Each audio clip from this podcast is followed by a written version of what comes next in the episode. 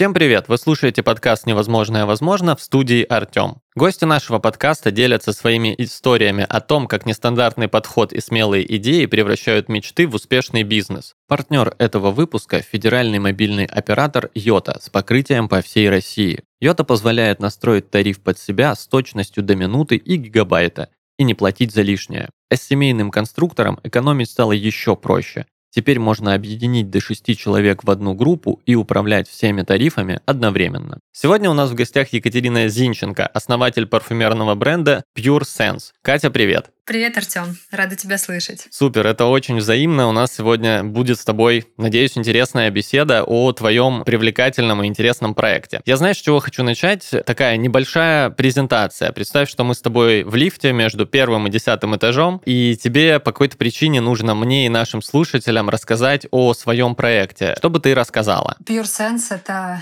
нишевый парфюмерный бренд из России, очень юный, ему всего два года, который имеет очень большую красивую миссию социальную. Она заключается в том, что мы а, обучаем талантливых незрячих людей парфюмерному искусству, чтобы они могли передать свое тонкое мироощущение через ароматы, которые являются, по сути, доступным им языком. О, супер. Слушай, смотри, это звучит так, как будто бы за э, созданием твоего бизнеса стоит не просто идея, а целая философия. Давай начнем немного сначала. Как эта идея и философия появилась, и как ты вообще попала в парфюмерную нишу? Да, это мой, на самом деле, любимый вопрос, с которого начинаются, наверное, практически все беседы, интервью, потому что действительно люди, когда узнают о том, что незрячие люди могут быть вовлечены в парфюмерное искусство, они такие, да, это же так логично, ну действительно. То есть даже не приходится людям объяснять, как правило, что если у человека один орган чувств по той или иной причине не работает или снижено восприятие, то другие берут на себя эту задачу и компенсируют э, недостающий, скажем так. Никто из моего окружения на самом деле не является незрячим человеком, хотя, безусловно, мне доводилось общаться с незрячими людьми, и у меня был огромный интерес вообще к тому, как они живут, а, на бытовом каком-то уровне, но больше как а, усиливается их восприятие, насколько они тонко чувствуют. И помимо этого, парфюмерия была моей личной страстью с самого детства, потому что я очень люблю мир а, запахов, ароматов, я все нюхаю постоянно, все и всех. Очень тонкое обоняние дает мне иногда возможность угадывать какие-то необычные вещи. Мои друзья все время удивляются, как я угадываю ароматы, которые они носят, или гели для душа, которыми они пользуются, или мыло. И даже вплоть до того, не знаю, с кем они обнимались, потому что одежда может сохранять э, запах другого человека в течение некоторого времени. Это, конечно, удивляет многих людей. Но я как-то не думала даже в этом направлении, что можно в России создать парфюмерный бренд. Это казалось каким-то сложным, очень большим. То есть парфюмерный бренд — это же целая целая история, это там сотни тысяч флаконов, гигантские производства, огромные бюджеты. И учитывая, что большая часть даже нишевых парфюмерных брендов сейчас принадлежат э, мировым концернам, таким как L'Oreal, Estee Lauder и тому подобное, то, конечно, это все не казалось мне возможным. Но, как называется ваш подкаст, на самом деле, невозможно и возможно, когда ты очень в это веришь и когда ты ищешь э, способы решения. Я на тот момент немножко разочаровалась в деятельности, которой занималась. Я занималась современным искусством, а, поехала по гранту учиться в Италию, в магистратуру по специальности Arts Management. До этого занималась организацией культурных мероприятий и работала немножко в отельно-ресторанной индустрии. Ну, то есть первое мое образование, оно как раз э, hospitality management, потом уже был arts management, и вот э, после этого я поехала в Лондон, потому что поняла, что хочу работать в благотворительном фонде. Меня очень увлекала филантропия как явление. Мне казалось, казалось, что это что-то настолько красивое, благородное, что мне было бы очень а, приятно в это погрузиться и хотелось а, какие-то новые смыслы, что ли, давать бизнесу и другим направлениям, да, с помощью вот этого социального аспекта. Я тогда начала активно изучать социальное предпринимательство, читала несколько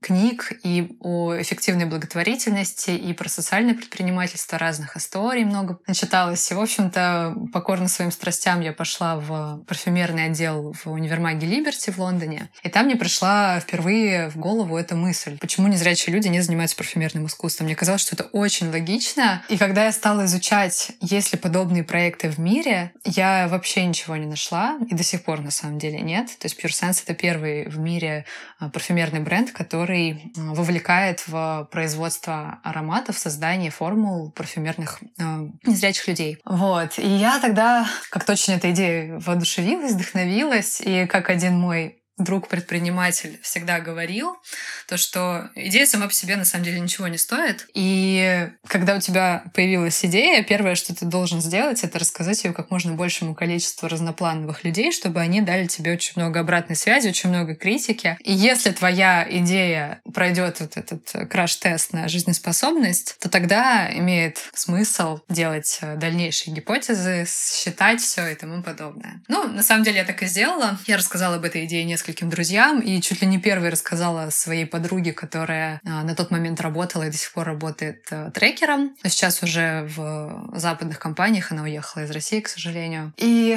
она говорит, о, Катя, тебе нужно познакомиться с э, моим бывшим парнем, у него парфюмерный бренд, он еще в йоге тоже, как ты. В общем, напиши ему, может быть, встретитесь в Москве, поболтаете, там что-нибудь он тебе расскажет. И я пишу Паше э, Никандрову, основателю бренда Holy Nose. Мы с ним на следующий следующее утро, по-моему, пошли завтракать. Он мне очень искренне все рассказал про свой путь, сколько лет он этим занимается, почему он пришел именно в парфюмерию, хотя он на самом деле дизайнер, и для него как раз создание парфюма было скорее способом создать какой-то продукт каждодневного спроса, ну, или применения, но очень красивый, потому что он хотел как дизайнер себя в этом выразить. Вот. Ну и, в общем-то, я Паше безгранично благодарна, мы до сих пор очень дружим, потому что он стал тем человеком, который дал мне поверить, что вот это, то, что мне раньше казалось невозможным, на самом деле возможно. Потом уже как-то стали происходить какие-то волшебные вещи. Я стала встречать постоянно людей, которые в этой индустрии. казалось бы, что Россия такая не парфюмерная немножко страна, в том плане, что русских брендов ну, практически нет, их очень мало, и они все очень такие артизанальные, как мы называем, да, крафтовые такие. То, чтобы что-то было такое серьезное, большое, произведенное на заводах, там, с хорошими тиражами, этого практически не было. На тот момент, мне кажется, вообще не было. Ну и я решила, что надо делать. А, Кать, да, спасибо за эту историю про то, с чего все начиналось. Можно смело говорить, что Pure Sense — это не только бизнес, но для тебя и важна социальная сторона вопроса. Я правильно понимаю? Да, конечно, безусловно. Ну, во-первых, моя команда — это уже моя семья, то есть мы уже больше трех лет работаем вместе. Полтора года мы упаковывали бренд, и вот два года почти как мы вышли на рынок. И мы, конечно, в очень таких э, теплых отношениях, и я настолько сильно погрузилась, ну, вообще в мир незрячих людей, в то, как они живут, э, какие у них есть э, задачи, вопросы, мечты, сильные стороны, таланты. И, конечно, мне очень хочется много чего для них делать. Ну, помимо того, что Pure Sense — это их э, творчество, самореализация в таком красивом, нестандартном и немножко алхимическом виде искусства, так еще и для них это доход, потому что они получают 15% со всех продаж и с оптовых, и с розничных, как авторы формул. Вот, поэтому каждый месяц наряду с э, сотрудниками, которые получают фиксированную зарплату или там с процентами, они также получают процент с продаж. Давай перед тем, как мы очень интересно будет пообщаться про твою команду и то, как она собиралась, угу. и как на первых этапах шел подбор сотрудников и прочее. Хочу узнать у тебя еще в целом про ароматы состояния. Как это работает? То есть мне понятно, что такое аромат, мне более-менее понятно, что такое состояние. А что же происходит, когда это сходится вместе? Что такое ароматы состояния? На самом деле концепция аромата состояний, она придумана не из воздуха, а связана с нашей нейрофизиологией. Дело в том, что вообще обоняние является частью лимбической системы мозга. Это наш мозг млекопитающих, это как раз тот отдел, который хранит в себе воспоминания, эмоции, чувства, ассоциации. И а, это научно доказанный факт, то, что с помощью обонятельных импульсов можно удивительным образом в секунду менять свое состояние, причем в разные стороны. Я не всегда говорю, что это идет на улучшение состояния, то есть порой можно вызвать очень глубокую глубокое отвращение или чувство страха, но также такую совершенно детскую и неописуемую радость. И, конечно, у каждого человека есть свой набор ассоциаций с тем или иным ароматом. Причем якорение происходит мгновенное. Ну, например, ванилин 92% людей воспринимается как приятный аромат, просто потому что аромат грудного молока содержит очень похожую молекулу, практически идентичной молекулярной структуры. И получается, что а, для человека аромат ванилина связан очень сильно с грудным молоком, что в детстве является самым приятным для нас запахом, поскольку это наш единственный источник питания, основной. Но также бывают субъективно редкие ситуации, когда, например, человек соприкасался с ароматом ванилина, ну, допустим, выпечки. То есть он ел какую-нибудь ванильную булочку или там пудинг, узнал, что, не знаю, его собака умерла там или еще что-то случилось очень болезненное для него. И, скорее всего, для этого человека даже во взрослом возрасте аромат ванилина будет ассоциироваться с чем-то таким вот неприятным, щемящим, и он даже, возможно, не будет понимать, почему он так вот относится к этому аромату. В общем, это такие уже штучки из какой-то аромапсихологии, но на самом деле, конечно, с помощью запаха можно действительно очень здорово якорить те или иные а, состояния, вплоть до того, что если ты едешь в путешествие, берешь с собой какой-то новый аромат, носишь его там, и потом ты можешь вернуться домой и спустя, не знаю, месяцы, а то и годы нанести этот аромат, и это очень четко вернет тебя в состояние и воспоминания именно той поездки, где ты этот аромат носил и часто с ним соприкасался. Работает совершенно магическим образом. Бывают случаи даже, когда спустя 50-60 лет человек вспоминает э, запахи, которые он слышал в детстве, и они у него вызывают какую-то сильную эмоциональную реакцию. Ну и плюс э, современный человек, мне кажется, стал уже осознавать ценность вообще состояния как чего-то очень базового и такой основы, наверное, жизни, с которой он действует. Ну, сейчас очень часто люди говорят про то, что ты сначала входишь в то или иное состояние, потом уже делаешь те или иные действия, потому что если ты делаешь действия, не настроившись на это, будь то спорт, будь то бизнес, будь то какое-то выступление, не сработает так. Когда я предложила ребятам тему состояний, мне нужно было им дать тему для размышлений, для творчества.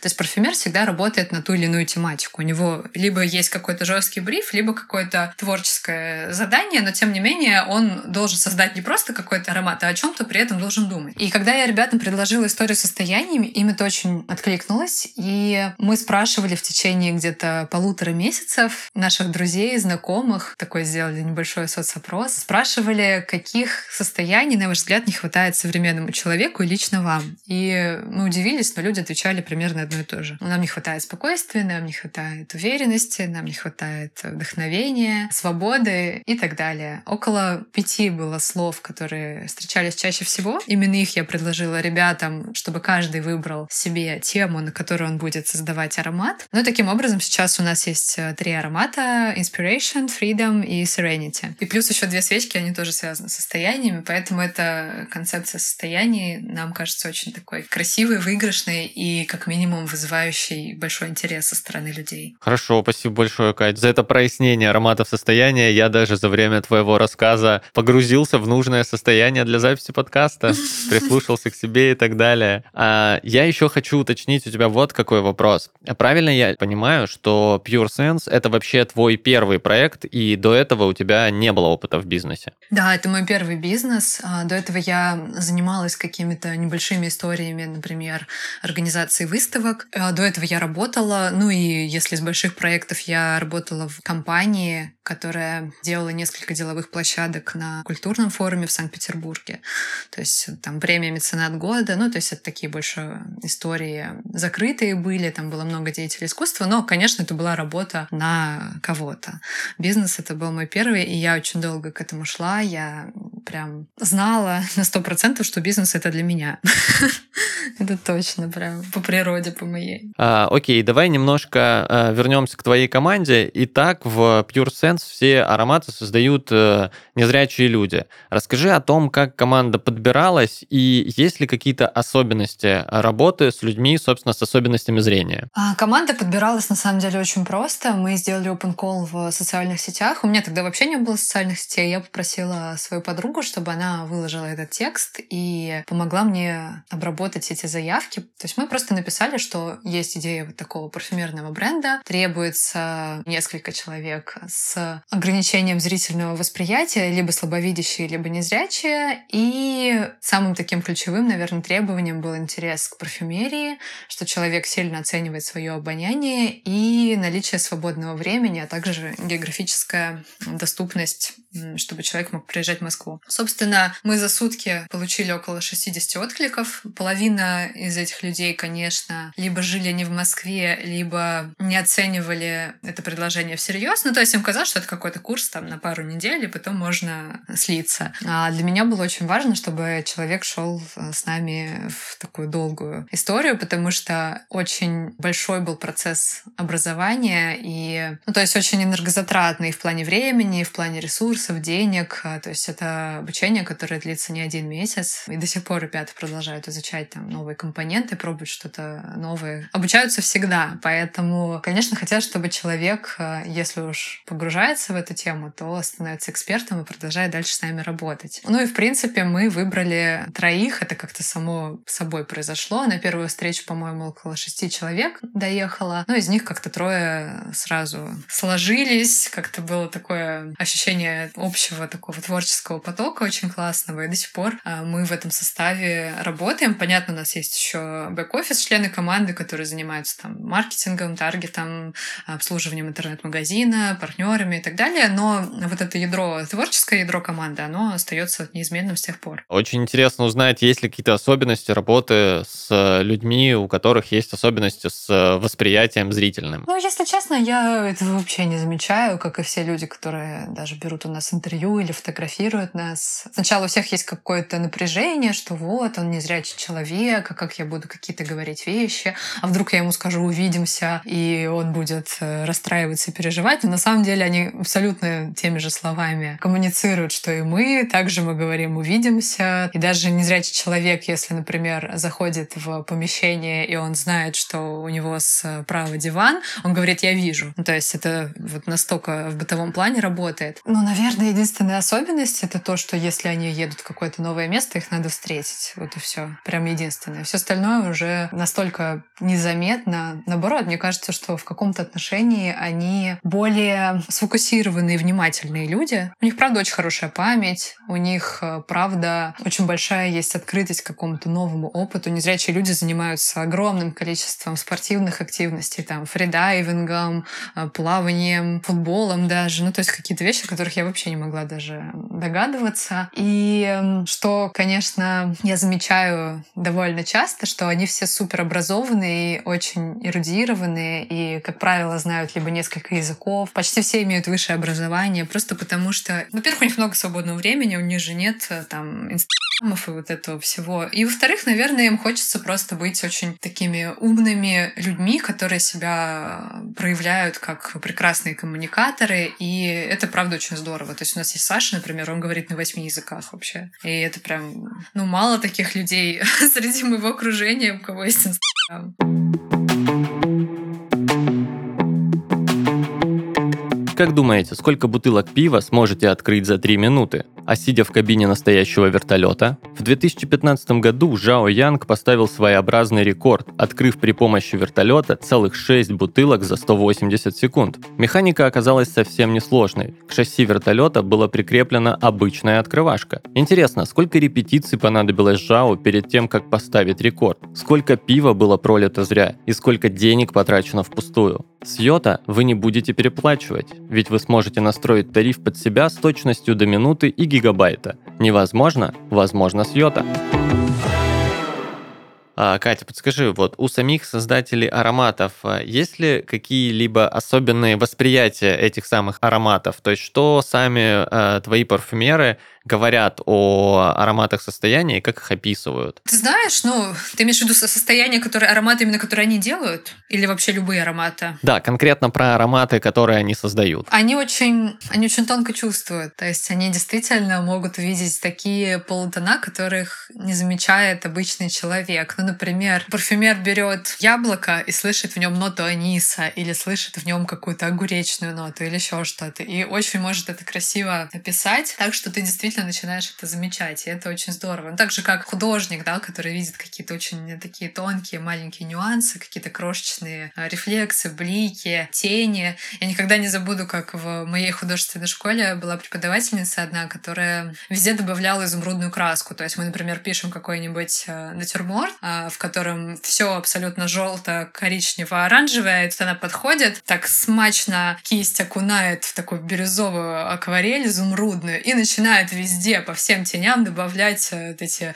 блики цвета зеленки. И мы такие, а, боже, она испортила нашу работу, как мы будем жить? Но на самом деле она просто профессиональный художник. То есть она это видит, и она понимает, как с помощью контраста можно создать такой красивый объем. И тут, наверное, то же самое. То есть ребята а, очень э, многогранно, красиво видят ароматы в каких-то очень тонких совершенно нюансах, гранях. Ну и касательно их процесса творчества, безусловно, они придумывают какие-то нестандартные сочетания, которые, возможно, не пришли бы в голову человеку. Ну, там есть какие-то стандартные вещи, там, например, не знаю, апельсин корица, да, там, или ваниль ут, или там ваниль сандал, ну, что-нибудь из такого плана. А есть что-то очень такое нестандартное, странное, и вот в этом-то, наверное, и есть а, красота парфюмерного искусства, и именно поэтому большинство людей говорят, что наши ароматы, они вообще ни на что не похожи, ну, потому что они прям по-другому как-то сделаны. Угу. Екатерина, подскажи, из чего состоит ваше парфюмерное производство, из каких этапов и что для него необходимо? Что необходимо закупить, что вы создаете сами? Мы создаем сами полностью формулы с нуля. То есть мы работаем с простейшими парфюмерными элементами, да, парфюмерные компоненты, собственно, потому что бывают базы, бывают разные там уже сложенные кем-то аккорды. Мы работаем с парфюмерными компонентами. Это эфирные масла, абсолюты и парфюмерные синтетические компоненты, ну, то, что называется молекулами, да, в современном мире. А вот, у нас есть некая библиотека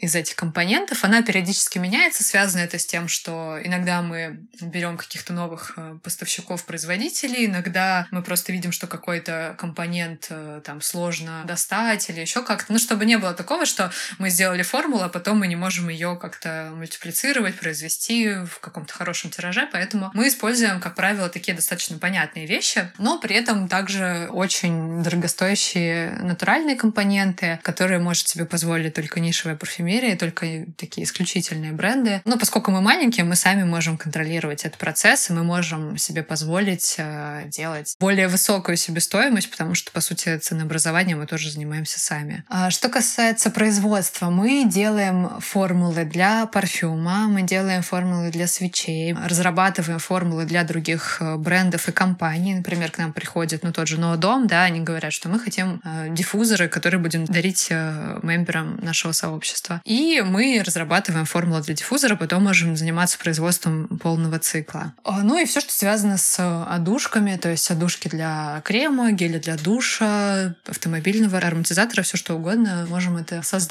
Процесс производства, конечно, разделен на несколько сегментов, потому что есть лабораторная часть производства, это такая творческая часть. Это место, где мы придумываем саму формулу, и потом уже эту формулу мы должны э, собрать в большом объеме. Ну, например, мы работаем в лаборатории с колбочками там, до 5 миллилитров, точнее грамм. Вообще парфюмеры всегда в граммах считают. Потом мы заказываем, например, 5 килограмм или 10 или 20 килограмм этой формулы а, во Франции. Либо нам ее смешивают там, либо мы смешиваем это сами в Москве. Ну, то есть и такой, такой вариант есть. Он на самом деле ничем не отличается, просто какие-то компоненты легче провести, когда они уже смешаны, потому что это уже декларируется как парфюмерный компаунд, то есть такой многосоставной, да. А если мы везем отдельно, то могут быть вопросы, например, с порошками. То есть порошки вообще очень сложно проводить в Россию. Вот, то есть зависит от формулы. И далее мы эту формулу отдаем в лабораторию, чтобы получить российские документы, потому что у нас есть французские документы, но они ничего общего с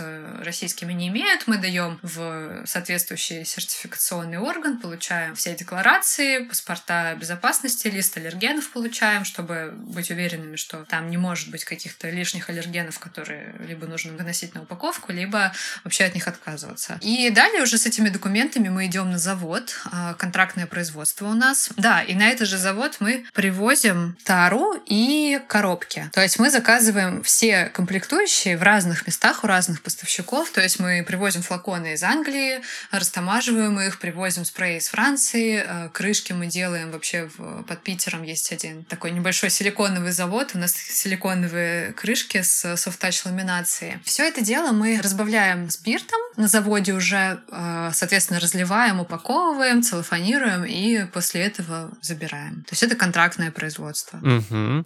То есть э, в целом закупка происходит в разных странах, и в том числе в России для вашего производства? Да, да. В России мы делаем коробки, и в России мы делаем крышки, просто потому что коробки вообще очень сложно сделать в другой стране. Ну, супер долго будет, когда они будут присылать их. Конечно, многие партнеры наши знакомые делают в Китае, но у нас все-таки премиальные продукты, мы не можем так рисковать. А, Екатерина, подскажи, а какие нужны вложения для того, чтобы создать новую парфюмерную формулу? Хороший вопрос. Ну, самое, конечно, большое вложение, да, это закупка компонентов, работа технолога, который работает с ребятами, там, аренда лаборатории какой-то дополнительной, если нужно. Сертификация, она недорогая. Сертификация стоит около 40 тысяч. Вот. Ну, плюс же, ты имеешь в виду все вместе с сырьем и тому подобное? Или само, или только разработка? Ну да, вот смотри, например, на примере первого аромата, который вы создали, сколько понадобилось, какие понадобились стартовые вложения для того, чтобы выпустить аромат? Ну, мы выпускали сразу три аромата. В тираже, считай, всех трех флаконов у нас вышло почти 6 тысяч то есть по 2000 флаконов, по 1800 флаконов, и мы инвестировали в это 4 миллиона на тот момент. Сейчас, конечно, эта цифра, ее надо смело процентов на 20 еще поднимать, но, конечно, это все очень сильно зависит от тиража. То есть если бы у нас был тираж на один флакон 10 тысяч, то, безусловно, цена единицы была бы намного ниже. А сколько времени ушло на создание первой коллекции ароматов? Полтора года занял весь процесс с момента старта до выпуска первой серии ароматов, правильно? Да, да, да. да. Сейчас, наверное, мы бы это сделали, конечно, меньше, но в том плане, что если мы сейчас будем делать новые формулы, то уже месяцев за шесть мы справимся. Мы уже делаем новые формулы, но просто не парфюм, то есть там более такие а, простые все-таки будут а, структуры с точки зрения молекулы производства, да, парфюм это прям такая сложная вещь. Но, конечно, для тех, кто хочет это запускать, мне кажется, что года два нужно закладывать на весь этот процесс, потому что, ну, там, начиная от того, что ты год получаешь товарный знак, тебе, чтобы официально продаваться, нужно подтверждение, что это твой бренд, что он уникальный и тому подобное. Ну и параллельно, да, конечно, все эти вещи с логистикой, закупками, тестами, производствами, переделками. Екатерина, смотри, а если а, вспоминать о всем пути, который за это время прошел твой проект. А бывали ли такие ситуации, когда оказалось, что от идеи собственного бизнеса на этапе ее реализации придется отказаться? И если да, то как, собственно, справляться с такими ситуациями? Знаешь, у меня нет. Просто потому что я очень сильно верю в то, что я делаю, и у меня есть очень большое чувство благодарности и ответственности перед своей командой, перед людьми, которые в меня поверили. Мне кажется, что вообще сходить с пути, если у тебя все нормально идет, это немножко такой признак слабости. И, скорее всего, в этот момент а, стоит либо найти кого-то, кто тебя мотивирует, ну, пусть это будет ментор, пусть это будет коуч, там, духовный наставник, э, whatever, да, или инвестор, который скажет тебе, слушай, человек, у меня как бы на тебя большие планы, там, я понимаю, что ты устал, я понимаю, что ты там, ну, возьми отпуск на пару недель, отдохни, приди в себя, и, скорее всего, у тебя будет новый поток энергии для этого. Наверное, да, мой совет такой. Вообще, люди заряжают, конечно, заряжают больше всего люди. То есть, если у тебя есть возможность э, общаться с такими же горящими людьми, как и ты, у тебя а, нет ощущения, что с тобой что-то не так. Другой вопрос, если, например, ты абсолютно в корпоративной среде, все твои друзья работают на зарплате и в 5 часов выходят из офиса, на выходных выключают телефон, и ты по этому поводу немножко грустишь, ну что, как бы вот люди имеют там свободного времени какое-то количество, да, там меньше от ответственности, то, наверное, да, ну тогда можно найти окружение, можно пойти в какой-то мастер-майнд вписаться или в сообщество. А вот, кстати, если говорить об инвесторах и инвестициях, а, что сейчас происходит с Pure Sense? А вы растете органически или привлекаете а, капитал инвесторов? Мы росли органически до сих пор, но так сложилось, что после событий, которые с нами случились в феврале, там, и когда убрали таргет и тому подобное, у нас, конечно, упали обороты. И, ну, даже несмотря на то, что мы, конечно, сейчас пытаемся перераспределить э, маркетинговый бюджет, который мы и так сильно порезали там на другие каналы, но понимаем, что безусловно, сейчас рынок освобождается в чем-то, и, конечно, сейчас, с одной стороны, очень благоприятное время, чтобы занять такое твердое положение на рынке, поэтому мы сейчас привлекаем инвестиции. Мне на самом деле инвестиции предложили еще в марте, и я тогда порадовалась, потому что как будто бы для... мне было нужно, чтобы люди со стороны пришли ко мне и сказали, Кать, у тебя такой крутой проект, а, вот мы вот такие-то такой фонд, вот наши крутейшие просто кейсы, а, пожалуйста, подумай, потому что я тут стала думать про то, что а как бы я действовала не из позиции того, что вот у меня есть вот сейчас вот такие возможности, и значит, что я могу, ну там, не знаю, у тебя есть 100 тысяч рублей, допустим, ты начинаешь думать, как бы мне их распределить, а что если ты вообще расширяешься, там, что есть не 100 тысяч, а 100 миллионов, миллионов рублей. Вот как ты тогда действуешь, да? Какие ты предпринимаешь меры, как ты распределяешь бюджеты, во что ты вкладываешься, куда ты идешь, как меняется твоя стратегия.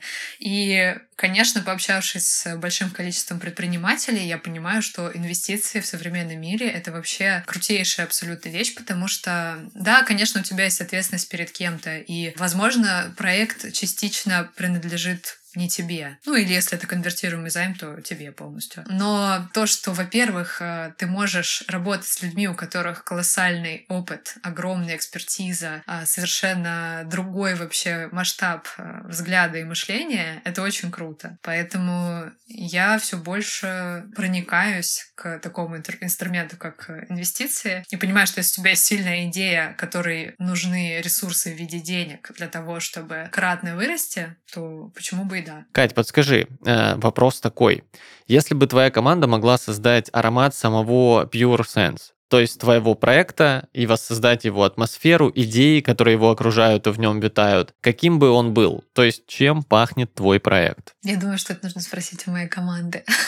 Но с моей стороны, если бы я создавала такой аромат, то для меня бы Pure Sense э, пах какими-то совершенно волшебными вещами, очень такими воздушными, светлыми, чистыми, добрыми. Даже не знаю, на уровне компонентов, наверное, это было бы что-то сливочно-кокосовое, немножко пудровое, такое, может быть, чуть-чуть с фиалкой и с какими-то красивыми цветами, например, османтус. Ну, в общем, не знаю, для меня этот проект, он очень такой э, мягкий, очень чистый, очень красивый, такой душевный, тонкий, поэтому Хочется, чтобы люди, которые соприкасаются с нашим продуктом, тоже это чувствовали. Екатерина, спасибо тебе, что поделилась своей историей о том, как создать успешный бизнес, в котором есть место важным социальным идеям. Спасибо. А, в гостях подкаста «Невозможное возможно» была Екатерина Зинченко, основатель парфюмерного бренда Pure Sense. Всего доброго.